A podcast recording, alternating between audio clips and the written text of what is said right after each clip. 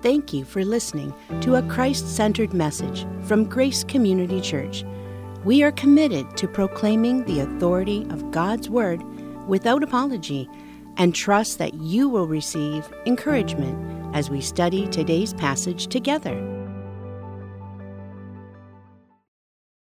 This is a quite heavy message that Jude engages in this letter. He wanted to write about our common salvation, but he couldn't.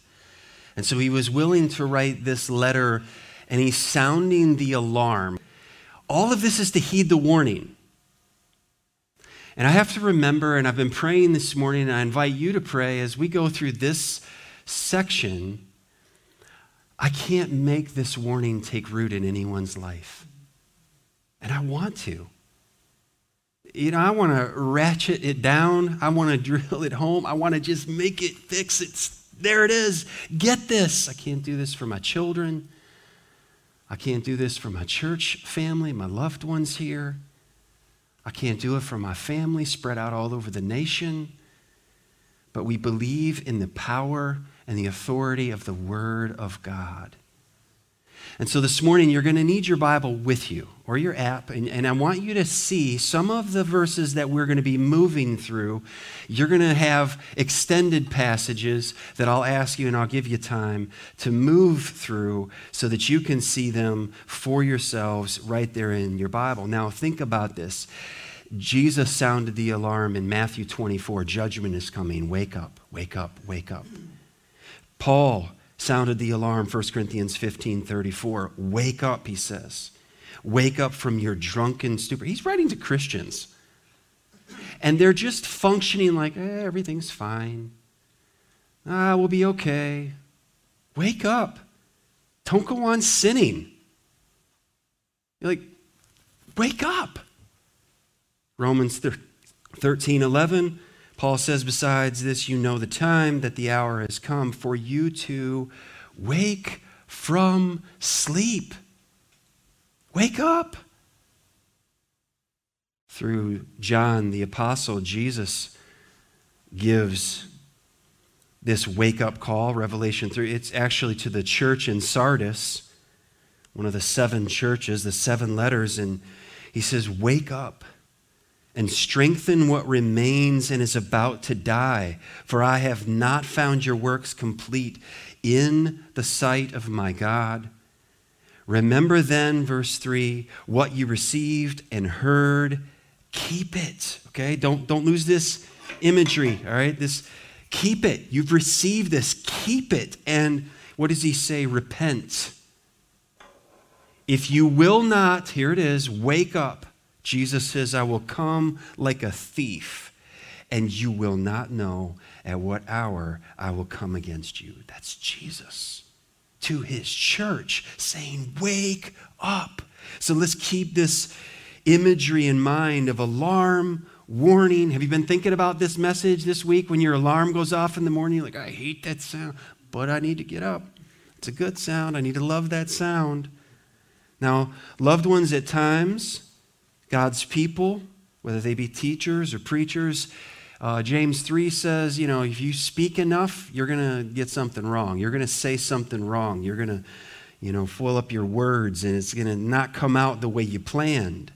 So as we think about this this morning, this doesn't immediately, if someone is a, a, pastor or a preacher or teacher and they get something wrong, it doesn't immediately classify them as a, they're a heretic, they're a false teacher. Okay, there are ministries that thrive on that juiciness and on YouTube to just find fault with people and just expose them and, and just ruin them, and they, they just, you know, kind of revel in that. But the question is, how do we respond when confronted? If, if we say something wrong, and I have, and I've had people meet me afterwards, like, you know, you said that whatever, and I'm like, oh, my bad. I didn't mean to say that that was the author of this letter, this person, whatever. But how does a person respond? Now remember, the Apostle Peter, and we studied through it in Galatians.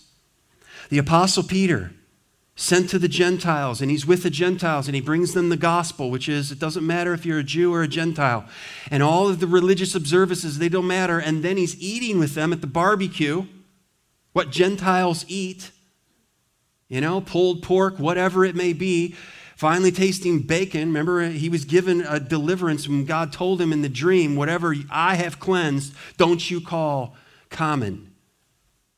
And he's teaching him something. He said, I'm, I'm setting you free from all of that religious tradition. Go out and minister to the Gentiles. It's not about what foods you eat or don't eat. And you remember when, when Peter was there and he was with the Gentiles, and then the Jewish delegation shows up, and Peter steps back. He pushes back from the table, and the Jews with him. And they offended, they confused their brothers, their new brothers in Christ. They caused great confusion. what's wrong with us? Why you were eating our meal and then the, the people showed up, they're your Jewish friends, and now you're pushing away and you're I thought you told us that this wasn't saving, not saving. They're confused. And remember, Paul in Galatians withstood him, chapter 2. I withstood him to his face because you were going down the road of heresy. I'm better because I don't eat this, I don't eat that. I observe these days, I don't observe those days. I use these titles and not those titles. And therefore, I won't really come out and say it, but I'm really better than you are. And if you want to be in my level, it's kind of like Dianetics Ron L. Hubbard, with Christian touch to it. How did Peter respond, though, when confronted, when Paul took it face to face? You messed up. Well, read 2 Peter and how P- Peter writes about Paul. Our beloved brother Paul. See, here's what Peter realized he loved me enough to confront me. He was right, I was wrong. And I was confusing the gospel and I offended people. And I never want to do that. And I've done plenty of offending. Mostly, Peter would say, I offended Jesus all the time. And he forgave me. Thank you, Paul. So keep this in mind as in the early church, people were showing up, and we're going to see this uh, where they've had dreams and they've had visions and they've had these special revelations. And so they're on the upper plane, they're on the next level of, of, of spirituality. And uh, the Bible is great, and the apostles were great, and Jesus is great, but let me give you the, the behind the curtain, extra layer level, pay up for it. It's always been around. So Jude isn't going he doesn't name names in this letter. He's attacking an ideology, a false teaching, which comes with false teachers in every age. Paul was able to wake Peter up. So this morning, our prayer is Lord, wake me up. Where am I susceptible to error? To thinking myself better than someone else. This is where we pick up in Jude, and we're going to begin in verse 5. Today we're going to look at verses 5, 6, and 7. Again, we're, we're just a few verses in. We're just barely into this letter. And now we get, uh, you know, the title of the message today is Three Examples. Three examples. And it's really three examples of individuals that went through judgment. Verse 5 Now I want to remind you, although you once fully knew it, that Jesus, who saved the people out of the land of Egypt, afterward destroyed those who did not believe.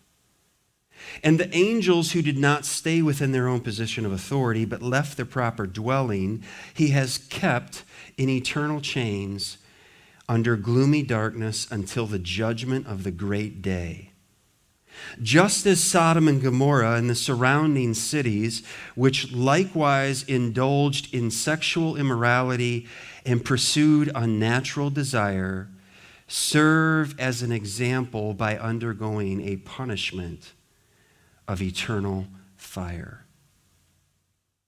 This is the word of God. Do you like going into uh, whatever your favorite warehouse is, and, and they have samples. Wasn't that just awful that they took the, the they didn't have the people giving out samples for a few months and then they brought them back, you know, like a soft opening of the samplers. And they put them behind plexiglass and you couldn't even try it. They're just like, here, look at this. And if you want to buy it, it's in, over there in a case. But can I try it? No, you just have to look at it. You know, we're stopping the spread. Like, I want to taste it. I want a sample of it. I'd love, you know, I love going. Now, if you have children, you got to watch out because sometimes they're on duty. They are serious. Where's your parent? don't touch, you know, and then they, they kind of get the look like, how dare you bring your child up and let them, you know, all those different things. But they're just giving you a sample. And what's the idea behind a sample? You know, if you like this, there's more to come. You just have to buy it. It's over there in the case. Take it home with you. This is a sample. And this is what it is of an example it's a taste, it's a sample of what is to come. Do you want more of this? All right, when it's a good sample, you might say, Yeah, I actually want to take that home with me. That was good. That'll be great. Family will love it. If you taste it and you're like, Oh, oh, that's, that's awful. Where's a trash can? And you don't even care who's around, and you're just like spitting it out in the trash can. That was, I'm not going to go buy it then. Okay, so here Jude is giving the sample. I have it on video. Uh, Emma's cooking show when she was little, and, and we're cooking, and I'm like, I got to try this. You know, the vanilla and we're making cookies, and I'm like, Emma, you, that, you know that tastes bad. And she's, she looks at me with this unbelief, like, huh? I'm like, it does. It's not. She smells it, you know, vanilla smells amazing. She dumped it in the, the, the cookie batter, you know, and I'm like, taste it. And she's like, taste it. And then she gets that soured up face, like, ah. I said, I told you it tasted bad. She didn't believe me. And it's a sample of that. And Jude is giving a sample so that God's people say, I don't want that or more of that. I need to learn from their examples. That's what he's giving. And he says it in this. He says, in these three different realms, okay, here's God's people, Israel, and then he brings into the angelic realm, supernatural beings, and then he moves out into the pagan realm. Not long after the flood, they're all accountable as well. They knew that God is holy and he judges. And he says in verse 5 Now I want to remind you, although you once, okay, and here he is saying once for all, you knew this, you fully knew this.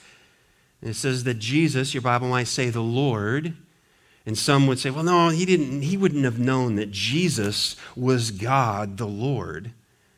Uh, you don't think so? He grew up with Jesus. And that explains a lot when Jesus, his half brother, raised from the dead. And he knew the Old Testament. And he would have known that Jesus walked on the road to Emmaus. And he preached himself from the entire Old Testament to those two disciples. He would have put two and two together and say, ah, he's worthy of worship because Jesus, in fact, is the Lord. And he's saying, You knew this, you were given this. I want to remind you He's not teaching something new, but he's reminding believers of the faith that was once for all clearly communicated Jesus, apostles, apostles to the church, and here we are 2,000 years later. You never want a pastor that just comes up with something new. You know, don't be clever, be clear. That's the aim. Be clear. What does the Bible say? What does it mean? How do we understand it and put it into practice? So I believe that Jude is saying about these certain people that cre- crept in, he's saying, Wake up. Okay, so this is the proposition. This is what I'm laying out for us to learn today. Wake up and live in the reality of God's goodness and justice.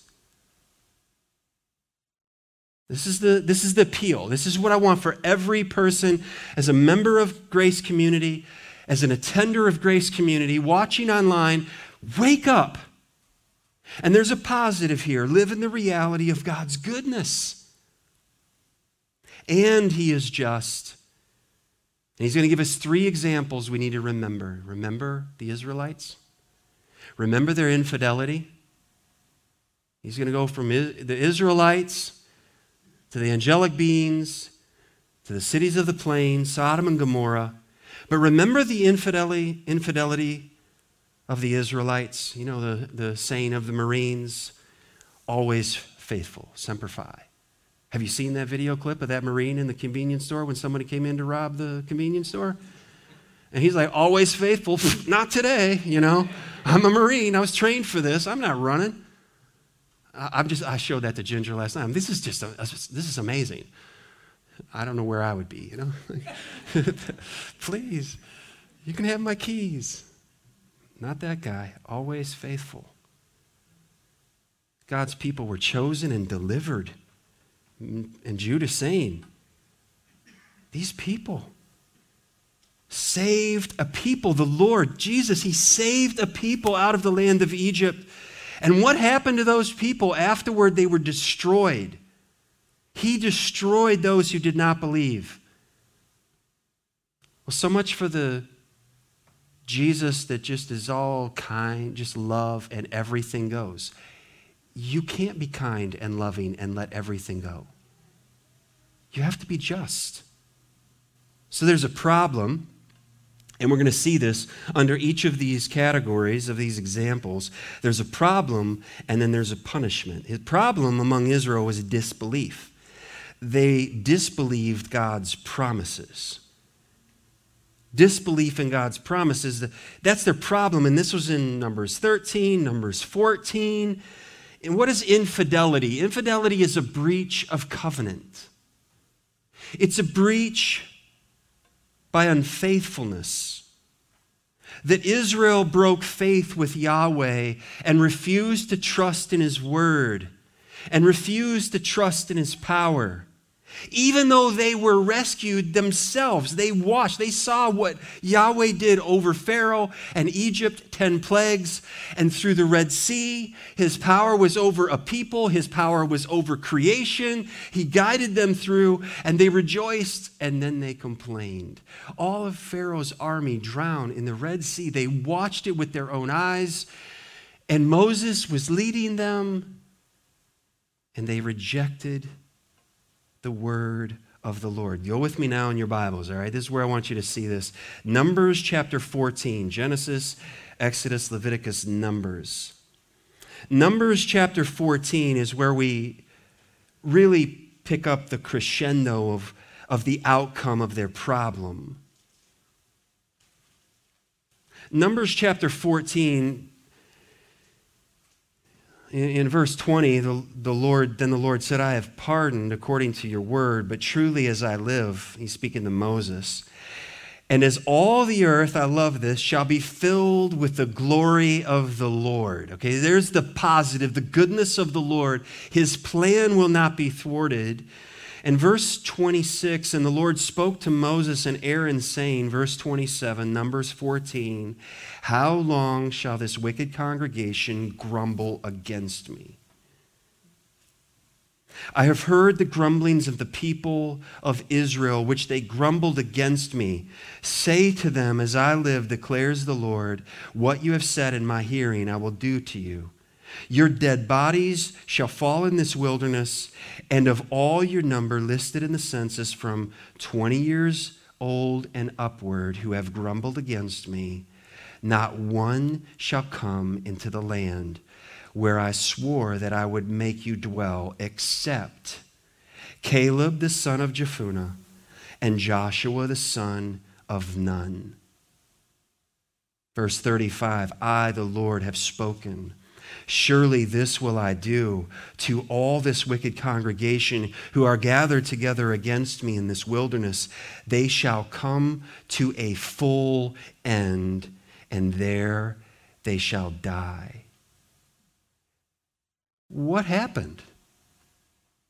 Do you remember when they sent the 12 spies in?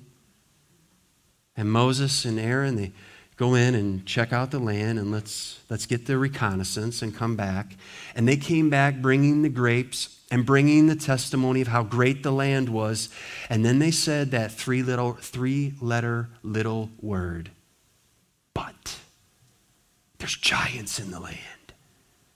And their eyes were fixed, like Israel later on, on Goliath. And one young man, his eyes were fixed on the unseen God. And they're, they wanted to stone Joshua and Caleb because Joshua and Caleb were, were arguing, let's go, let's obey the promise of God, let's go into the land. And they were ready to stone them to death. And Joshua and Caleb were on the ground praying for these people. The Lord noticed. Disbelief in God's promise. No, we're not going in. All of that context is there for you to, to look into, to, to study at a later time, maybe this afternoon or sometime this week. What happened to them? What was their punishment? Their punishment was death in the wilderness. The entire generation over 20 years old, 20 and older, perished in the wilderness. They were destroyed in the wilderness. Strong word. Strong word. They perished. And Paul picks up on this theme, and I'm going to ask you to turn to 1 Corinthians. All right, we're going to move back and forth, Old Testament and New Testament. In 1 Corinthians chapter 10, now it's fitting because, you know, even last Sunday we were observing communion and we often go to 1 Corinthians 11. But in 1 Corinthians 10, Paul is pulling together that Moses delivered the children of Israel. The Exodus happened, but Jesus has given a greater Exodus, deliverance, salvation, rescue. 1 Corinthians chapter 10, Paul is picking up on this. I don't want you to be unaware, brothers, that our fathers, okay, Paul was a Jew, that our fathers were all under the cloud and all passed through the sea, and all were baptized into Moses in the cloud and in the sea, and all ate the same spiritual food, and all drank the same spiritual drink, for they drank from the spiritual rock that followed them, and the rock was Christ.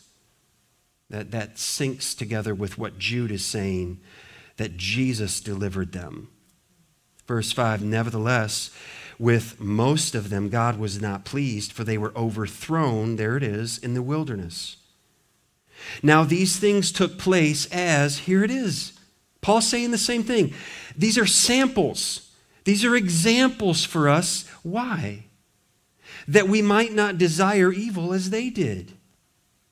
Do not be idolaters, as some of them were. As it is written, the people sat down to eat and drink and rose up to play. That all happened around the, the golden calf. Verse 8 We must not indulge in sexual immorality as some of them did, and 23,000 fell in a single day. We must not put Christ to the test as some of them did and were destroyed by serpents, nor grumble as some of them did and were destroyed by the destroyer. Now, all these things happened to them as an example, but they were written down for our instruction, on whom the end of the ages has come. Therefore, let anyone who thinks that he stands Take heed lest he fall. No temptation is overtaken you that is not common to man. God is faithful, and he, listen now, he will not let you be tempted beyond your ability, but with the temptation, he will also provide the way of escape that you may be able to endure it. The Israelites were unfaithful to the Lord. And they're remembered if you turn with me to Hebrews. Hebrews chapter 3. The writer of Hebrews picks up on this same thing. Like, have we forgotten what happened to the Israelites? Hebrews chapter 3. This whole point here in this, in this, in this sermon, which is what Hebrews is, this, is Jesus is better. And in the first part of chapter 3, Jesus is greater. He's better than Moses. Verse 7 Therefore, as the Holy Spirit says, Hebrews chapter 3, today if you hear his voice, do not harden your hearts as in the rebellion on the day of testing in the wilderness, where your fathers put me to the test and saw my works for 40 years. Therefore, I was provoked with that generation and said, They always go astray in their heart. They have not known my ways. As I swore in my wrath, they shall not enter my rest. Now, note this when we speak about the wrath of God, God's wrath is not like our wrath someone cuts us off in traffic and we lose our temper. That's not God. His wrath in biblical terms is always boiling over. It's always full. It's always against evil. It's always against what is hurtful, what is against his character. And his mercy is full. So he says, Hebrews 3:12, take care, brothers lest there be in any of you an evil, unbelieving heart, leading you to apostasy, to fall away from the living God. But exhort one another every day, as long as it is called today, that none of you may be hardened by the deceitfulness of sin. Do you know how deceitful sin is? Do you know what sin does to your heart and my heart? For we have come to share in Christ, if indeed we hold our original confidence firm to the end. As it is said, today, if you hear his voice, do not harden your hearts as in the rebellion. For who were those who heard and yet rebelled? Was it not all those who left Egypt by Moses? And with whom was he provoked for 40 years? Was it not with those who sinned, whose bodies fell in the wilderness? And to whom did he swear that he would not that they would not enter his rest, but to those who were disobedient? So we see that they were unable to enter why? Because of unbelief. This is what Jude is saying. He's saying, I'm not telling you anything you didn't know. But you're living as if you don't know this. You're living as if you have forgotten this. Have you forgotten this? Have we forgotten this? That they died in the wilderness. Douglas Moo, he says it this way. He says, Jude intends this as a warning to his readers. Don't think because God has decisively rescued you from your sins that you can presume on his grace and mercy. Oh, I prayed. I was saved when I was a child. So I, I just live on as if this book doesn't exist and is not true. And that happened to them, but that'll never happen to me. How committed am I? This is the question I had to work through this week. I see the infidelity of the Israelites. Well, what about me? How committed am I to trust and obey God? Do I see, can you see the fruit of obedience in our lives? The fruit of faithfulness in our lives, of holding to the faith? Oh, may we wake up, live in the reality of God's goodness and justice. Let's remember, don't forget the infidelity of the Israelites, their unbelief. And secondly, the second realm is to the angelic realm. And, and here we see the insurrection of the angels, seeking to overthrow authority. These are celestial beings created by God. Verse 6 says, And the angels who did not stay within their own position of authority, but left their proper dwelling, he has kept in eternal chains under gloomy darkness until the judgment of the great day.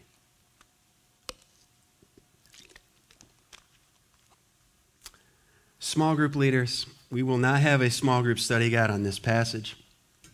This is one of the most difficult texts in the Bible. I'm going to give to you what I have found of my studying and what I believe. I hold it humbly. Many great scholars dealing with what he's dealing with understand, I said it a week or two ago, Jude is referencing the Old Testament, and he also references and refers to Jewish tradition, writings that are outside of Scripture. But here's what we know Jude is writing under the inspiration of the Holy Spirit. His original audience had a very clear understanding of what he was saying. As for us, there's some distance, there's some separation, there's some time. But I'm going to give to you my humble understanding of what, we've, what I've studied this week. And you're sensible people, you have to work these things out as well. What's the problem with these angels? The problem is they're discontent. They were discontent in God's presence. Here, Jude is incorporating Jewish tradition along with accounts in the Old Testament. He's connecting his audience in ways that they could understand. He's trying to wake them up and make them think. Apply this truth for the sake of godliness. What is Jude referring to here? What is he writing about when he speaks of the insurrection of the angels and the problem of their discontent in God's presence? He's talking about rebellion. That they had a lust for preeminence, and this was led by Lucifer. He led a rebellion in heaven where a third of the angels left their proper sphere, that heavenly realm, and were cast out of heaven. Isaiah 14, this will come on the screen, verse 12. How you are fallen from heaven, O day star, son of dawn. How you are cut down to the ground, you who laid the nations low. You said in your heart, I will ascend to heaven above the stars of God. I will set my throne on high.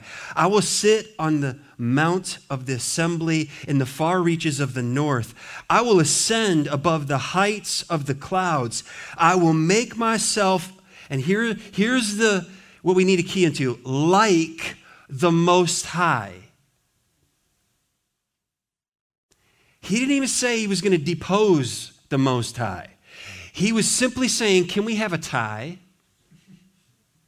Can't everybody get a trophy?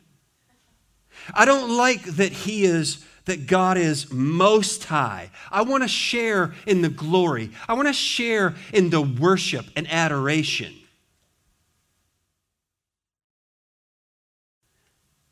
He wanted to go up. I want to go up, ascend, ascend. But what happened? Verse 15, but you are brought down to Sheol, to the far reaches of the pit. Now, Jesus in Luke 10 and verse 18, Jesus speaking, he said to them, and here we have a succinct treatment of what happened. And Jesus says, I saw Satan fall like lightning from heaven. How did that go, Satan? Like lightning? No. Will not share my glory with any other, not, not with you, Satan. Well, then what happened? Well, there was a lust for power. A lust for power beyond their assigned realm. And in Genesis chapter 3, Satan, in the form of a servant, he attacked another realm. The realm that was submitted, surrendered, put under the stewardship of Adam. And in the form of a serpent, Satan comes in and says, Has God said? What's he attacking? The Word of God so subtly. You know, he just doesn't want you to be like him. Unlike angels, human beings are actually created in the image of God. We are, in that sense, like God. So he's lying. Satan always lies. He's an effective liar. And he led a rebellion by deceiving Eve and Adam willingly disobeying. And what did humanity do against the Creator God? They committed treason, they rebelled. What happened? They were put out of the Garden of Eden, the presence of God, separation, and we die. And I was called again this week by someone in our community, and their mom died. There's not a day that goes by that we aren't met with the news of someone died, and someone died, and people died. Why? Because of the rebellion that was committed against God. And Satan committed rebellion in heaven, and like lightning, he fell and he led a, a rebellion, and we were put out. And the plan begins to unfold that God will send a redeemer. Genesis 3:15, a seed of the woman there was a lust for procreation. There was a lust for procreation. And in Genesis chapter 6, I'm going to ask you to turn there. Genesis chapter 6, we have this passage.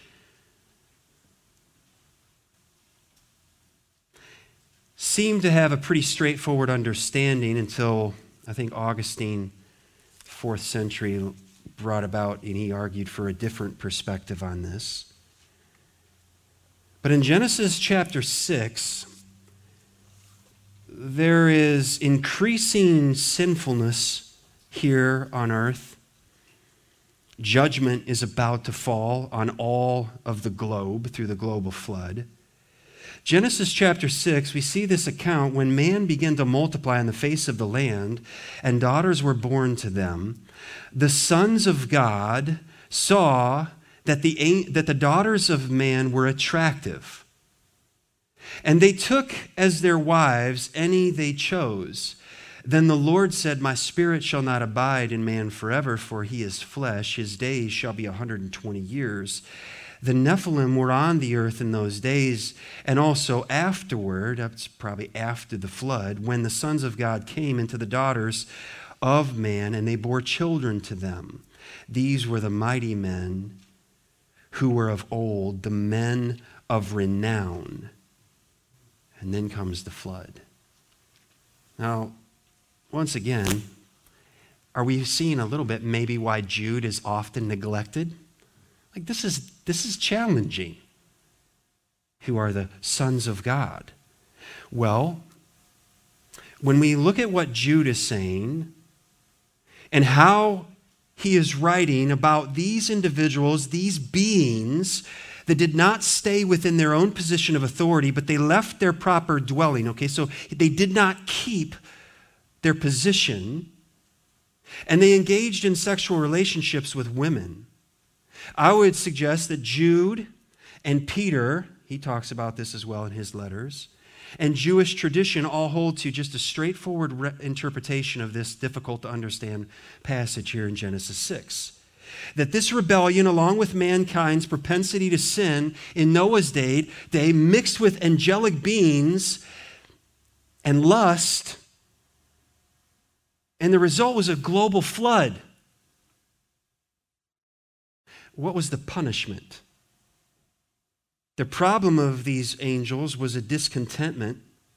The punishment is they were destined to darkness, and you could actually use the word damned to darkness. There was judgment poured out upon them. Why? Because they did not keep their position.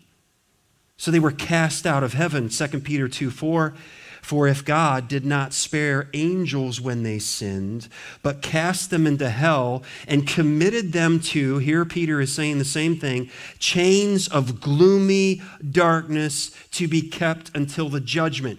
So there are angelic beings that were actually, they were damned to darkness.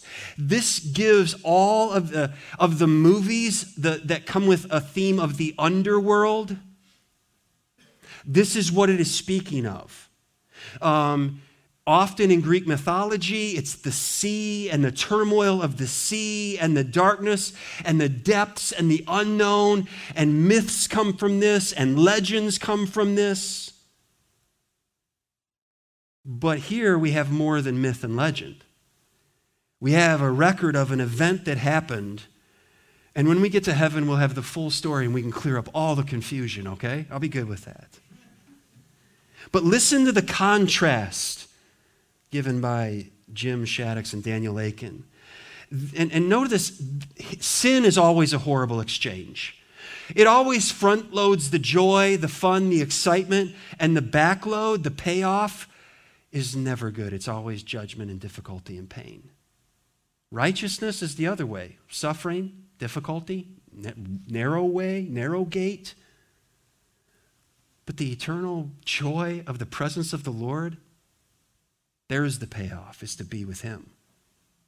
So, what, what they say is what the angels had. They, they contrast. What did the angels have before they committed this insurrection? They had heaven. But what did they get? Hell. What were they? They were servants of God. Now, what are they? Slaves of Satan. Where were they? They were in the presence of light. And now, where are they? In eternal darkness. They once had freedom, freedom to serve God, but now they have chains. Once they had and lived in the presence of joy, and now they have condemnation. Once they were given an awesome privilege, and now they have an awful punishment.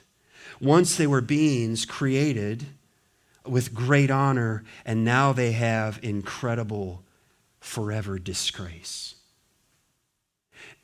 Don't forget this. This is what sin pays. Destined to darkness. So they're kept. They're kept under judgment and they're kept for judgment that He, the Lord Jesus, has kept them in eternal chains under gloomy darkness until the judgment of the great day. So, loved ones, we talked about it last week salvation for those who have turned from their sin and trusted in Christ alone. We have been saved, we are being saved, and we will be saved. This is a very different contrast for these angelic beings. They were punished they are being punished, and they are anticipating and expecting and will be punished one day. Do you see what Jude is saying? Wake up. Wake up. Pay attention. Matthew 25, verse 41, Jesus says, Then he will say to those on his left, Depart from me, you cursed, into the eternal fire prepared for the devil and his angels.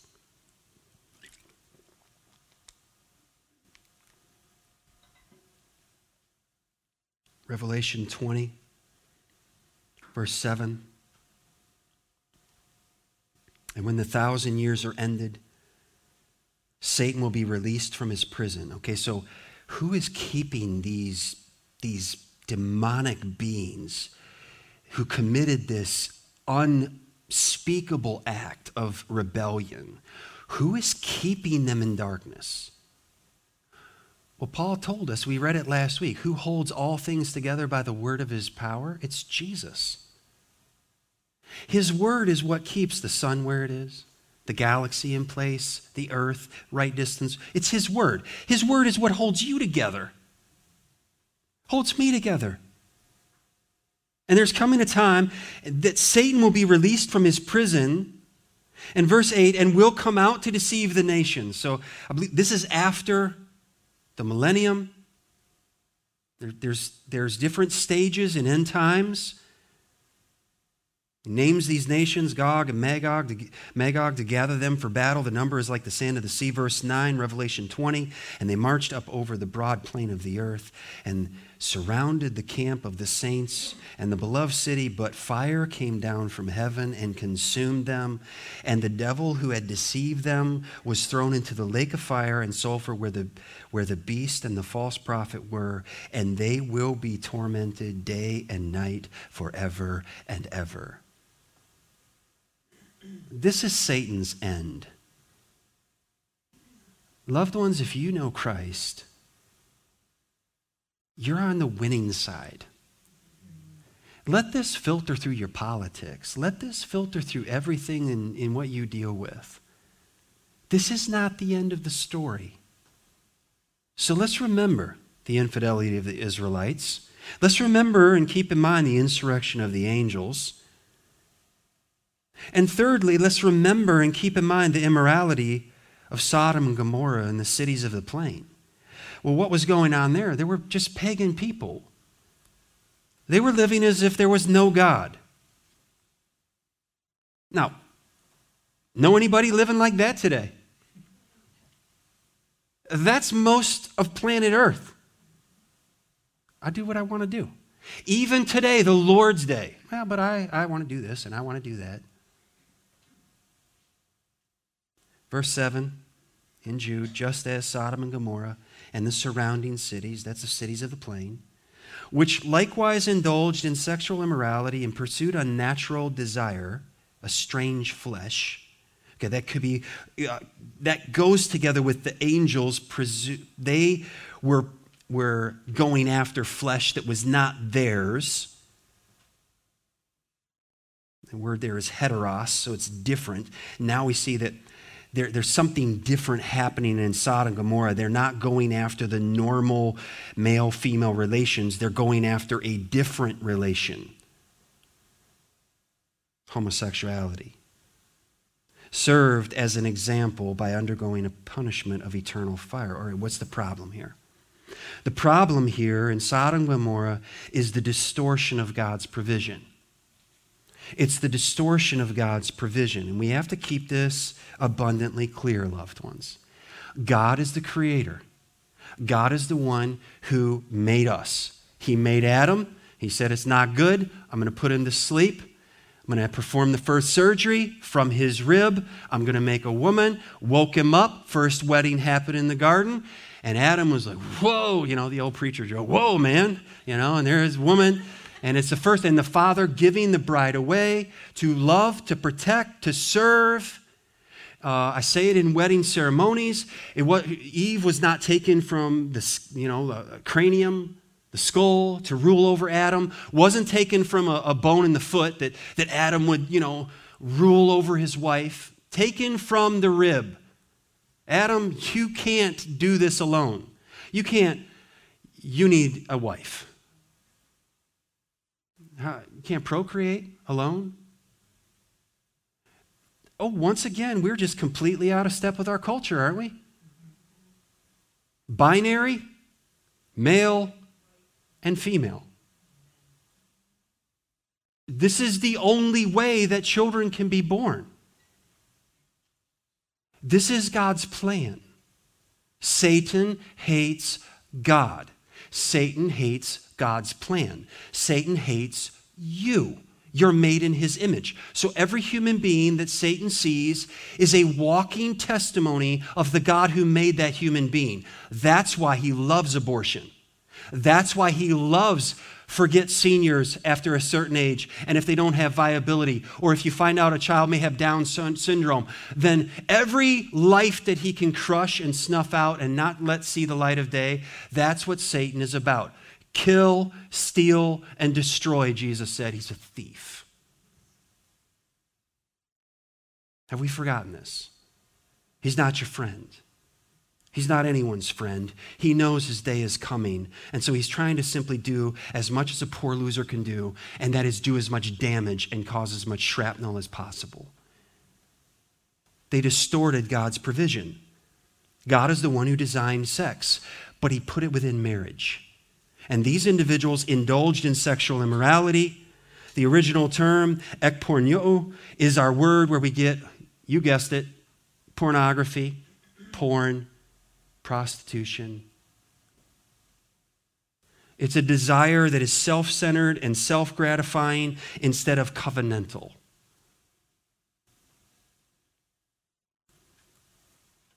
That within marriage, I've said it before, Sexuality is like a fireplace, it's like fire in the fireplace. Outside of the fireplace, it burns the house down, it burns your life down. It consumes you, it damages you. Well, it doesn't hurt anybody. I've seen women redeemed out of the industry of pornography and heard their testimonies. It's a lie. They're hurt over and over and over and over again. Most of them have to be completely wasted to simply not be present while all of the taking advantage is happening on them. In a marriage, sexuality needs to be there for the warming of the family. And so, what happens? If you're not married, everything is Get, get what's yours. Sleep together, sleep together, sleep together. Well, who's behind that? Because as soon as you marry, nobody's going to tell me what to do. It's immediately the opposite temptation. Where did that come from? Remember, remember, remember, remember. Marriage is a picture of Christ's love for his church. At what point is that self centered and selfish? Oh, may the Lord help us in this. The people of Sodom and Gomorrah, they indulged in sexual immorality. Hebrews 13, 4. Let marriage be held in honor among all, and let the marriage bed be undefiled, for God will judge the sexually immoral and adulterous. I just don't think that ever happened. Did you forget Sodom and Gomorrah? The people of Sodom and Gomorrah were given over to fulfill all their sexual desires. This is common with false teachers, with those who don't know Christ. Do you know how many times our young people get engaged and they take heat for not living together first from their coworkers? What's wrong with you? Who do you think you are? How do you know if you'll even like them? What's the matter with you? What planet are you from? And believing young people say, Excuse me, why do you care? Why are you so vested in this? We don't wrestle against flesh and blood, loved ones. They don't know the argument they're spinning and repeating. It comes from a much darker, deeper place. from the one who hates them and hates marriage. Denial of the faith is often followed by a celebration of a newfound freedom to be immoral. You known anyone? I'll name one the guy who wrote the I Kiss Dating Goodbye, which I thought was weird anyway.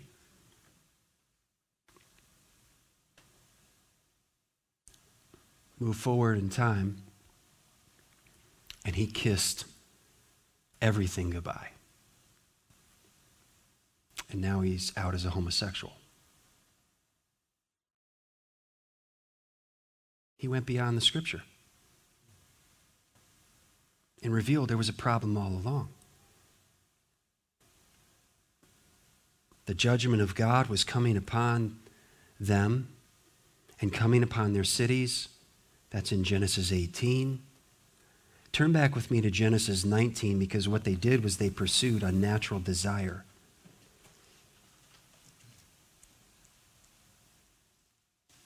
You know, some will say, well, the Bible doesn't really say anything about homosexuality.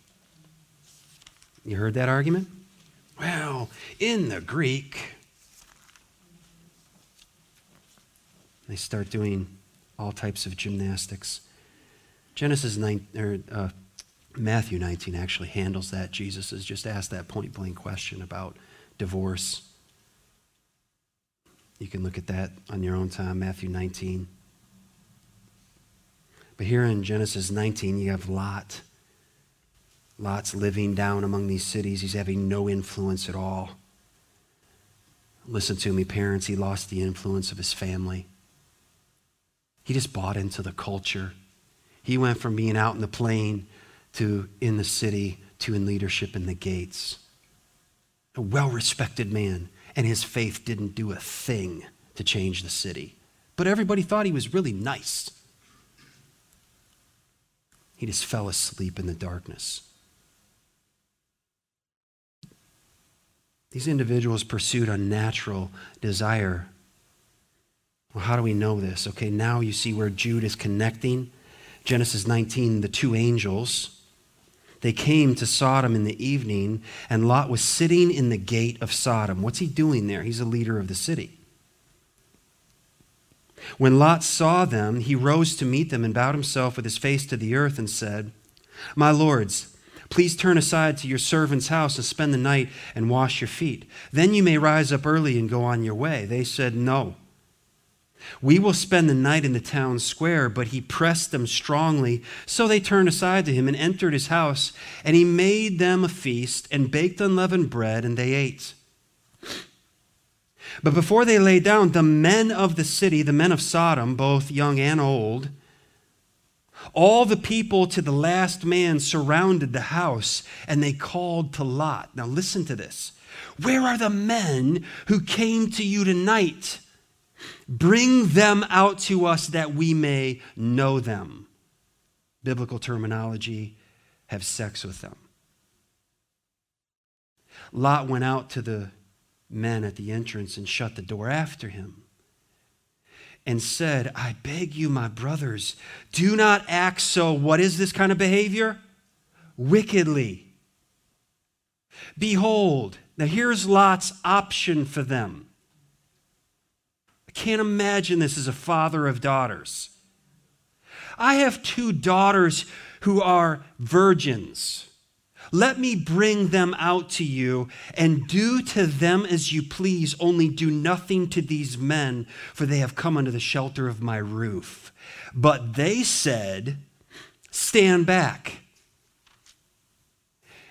And said, Here's, here's the influence of Lot. Here's our influence as just a nice coworker, a nice neighbor just being kind, kind, sweet, nice, and we never approach the gospel speaking the truth in love. This is the influence that we have in our culture. Here we go. This fellow came to sojourn, and he has become a judge.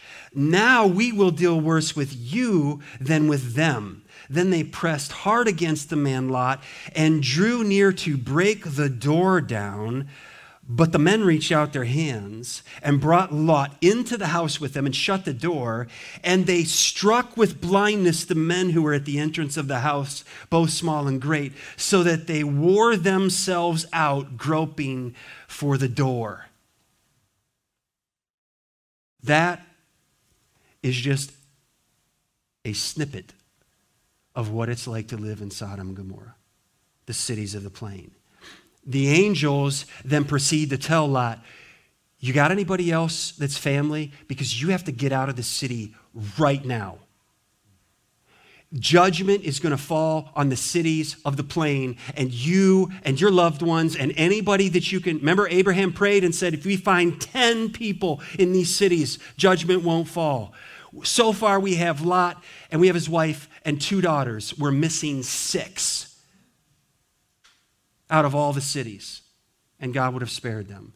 And Lot's influence couldn't even get his family out. They laughed at him. Oh, man. Been drinking? Get out of here. Crazy. And the angels actually had to grab him and say, You're not moving fast enough. And they carry him out of the city. Don't look back. Turn with me to Romans. One more passage for you to see in your Bibles because Paul picks up on this, this unnatural desire. And while we're turning to Romans, are we not thankful that the Lord forgives from any kind of sin? What I want you to understand is there's not one sinner that they're, they're the worst sinner, they're the bad sinners. I wasn't that bad of a sinner. No, we are all destined for hell. There ought to be, you know, zero looking down our nose at anybody. It's the grace of God that, that I'm here, that you're here. Romans chapter 1, Paul writes, it's as if he knows our culture 2,000 years later. Verse 24. He says, Therefore, God gave them up. Okay, that's a, that's a judicial term, handed them over. In the lusts of their hearts to impurity, to the dishonoring of their bodies among themselves. Jeremiah 8 says that the people of God couldn't even blush they forgot how to blush. They were just so, I just, we, just, we, gave, we were given up to sin. Because, verse 25, they exchanged the truth about God for a lie and worshiped and served the creature rather than the Creator who is blessed forever. Amen. Now, we don't know of anybody serving creatures instead of the Creator, do we? Save the planet? Save all the animals? and you worship the creation and miss the creator. That's a fail. For this reason, verse 26, God gave them up, there's that term again, to dishonorable passions, for their women exchanged natural relations for those that are contrary to nature. And, and the men likewise gave up natural relations with women and were consumed with passion for one another, men committing shameless acts with men and receiving in themselves the due penalty for their error. And since they did not see it fit to acknowledge God, God gave them up to a debased mind to do what ought not to be done. They were filled with all manner of unrighteousness, evil, covetousness, malice. They are full of envy, murder, strife, deceit, maliciousness. They are, okay, now, now just right here, Christians might be saying, no, those wicked people out there, they're so awful. They are gossips slanderers, haters of God, insolent, haughty, boastful, inventors of evil, disobedient to parents, ouch, foolish, faithless, heartless, ruthless. Though they know God's righteous decree that those who practice such things deserve to die, they not only do them, but give approval to those who practice them. John Phillips describes the cities of the plain. And he says, In those cities, A foul lifestyle was not only practiced, but also permitted and promoted. It was not only permitted, but also, hello, 2021, protected by law. How dare you be intolerant of all types of behavior? He says this perverts have always practiced these foul sins. In a healthy society, however, they have to be practiced by stealth. How's our society doing? We have parades. We have drag queens on Zambonis in between periods at the Red Wings. This is everywhere. Have we forgotten? Have we forgotten history? I think so. But listen, loved ones, sexual sins do not have to have the final say in our lives. You hear me? Sins you've committed against others, sins committed by others against you, do not have to have the final say in our lives. That doesn't have to be your final, this is who I am, what I've done, or what's been done to me. It does not. If you're a child of the King, if you come to know Christ, then you belong to Christ, and your whole outlook and perspective can change through forgiveness, mercy, grace, through the cross and resurrection. You don't have to be known by what you've done or where you've been, but you can be known by the one who has, it is finished over your sin if you will trust in him. This is good for all of us. This is good for me. This is good for you. This is good for the nations. Paul praised God for the power to save. 1 Corinthians 6 verse 9 or do you know you not know that the unrighteous will not inherit the kingdom of god? Do not be deceived. Neither the sexually immoral nor idolaters nor adulterers nor men who practice homosexuality nor thieves nor the greedy nor drunkards nor revilers nor swindlers will inherit the kingdom of god. Now listen to verse 11 and such were some of you that used to be you but what happened, Paul? You were washed, you were sanctified, you were justified in the name of the Lord Jesus Christ and by the Spirit of our God. You had a name change. You were adopted. You were brought into a family through the supernatural work of the Holy Spirit. And you don't have to live that way or live under that heading anymore. These individuals, what was the punishment? They were destroyed by eternal fire. They were destroyed. How did that work out to say, ah, we don't think there's a God? No, no big deal. We can do what we want to do. They were destroyed by not just fire immediately, but by eternal fire. Israelites, there were a few among, and they affected the whole of Israel, except Joshua and Caleb. Do you see what Jude is doing? There was just a few people causing, we don't need to listen, we don't listen. Don't, giants are big. Okay, we're not going to listen.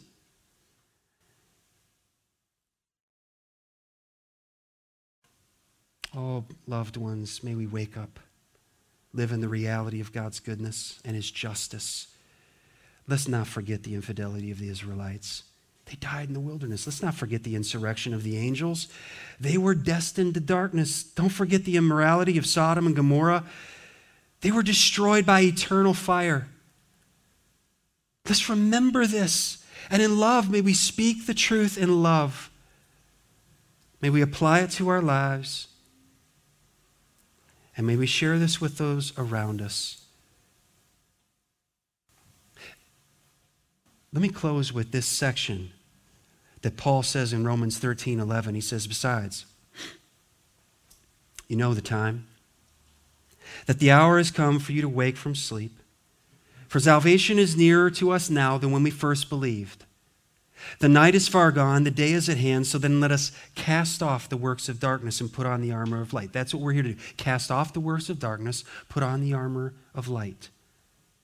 Let us walk properly as in the daytime, not in orgies and drunkenness, not in sexual immorality and sensuality, not in quarreling and jealousy. All of those in the life of a Christian confuse people.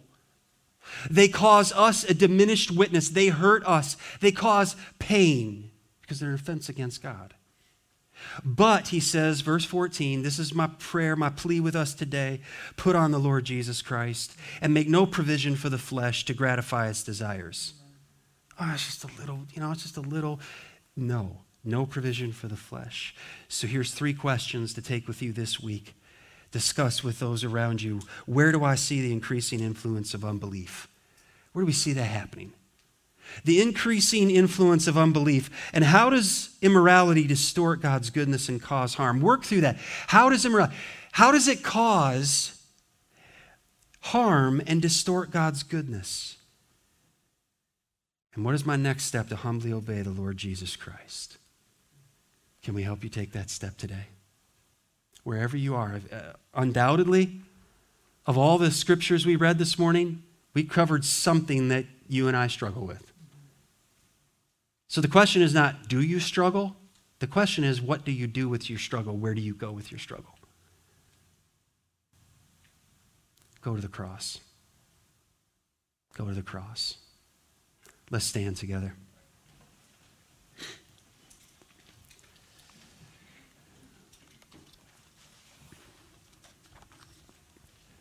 Father in heaven,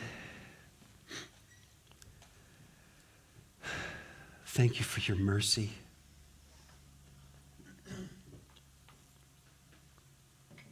Thank you for the cross. Thank you for your love.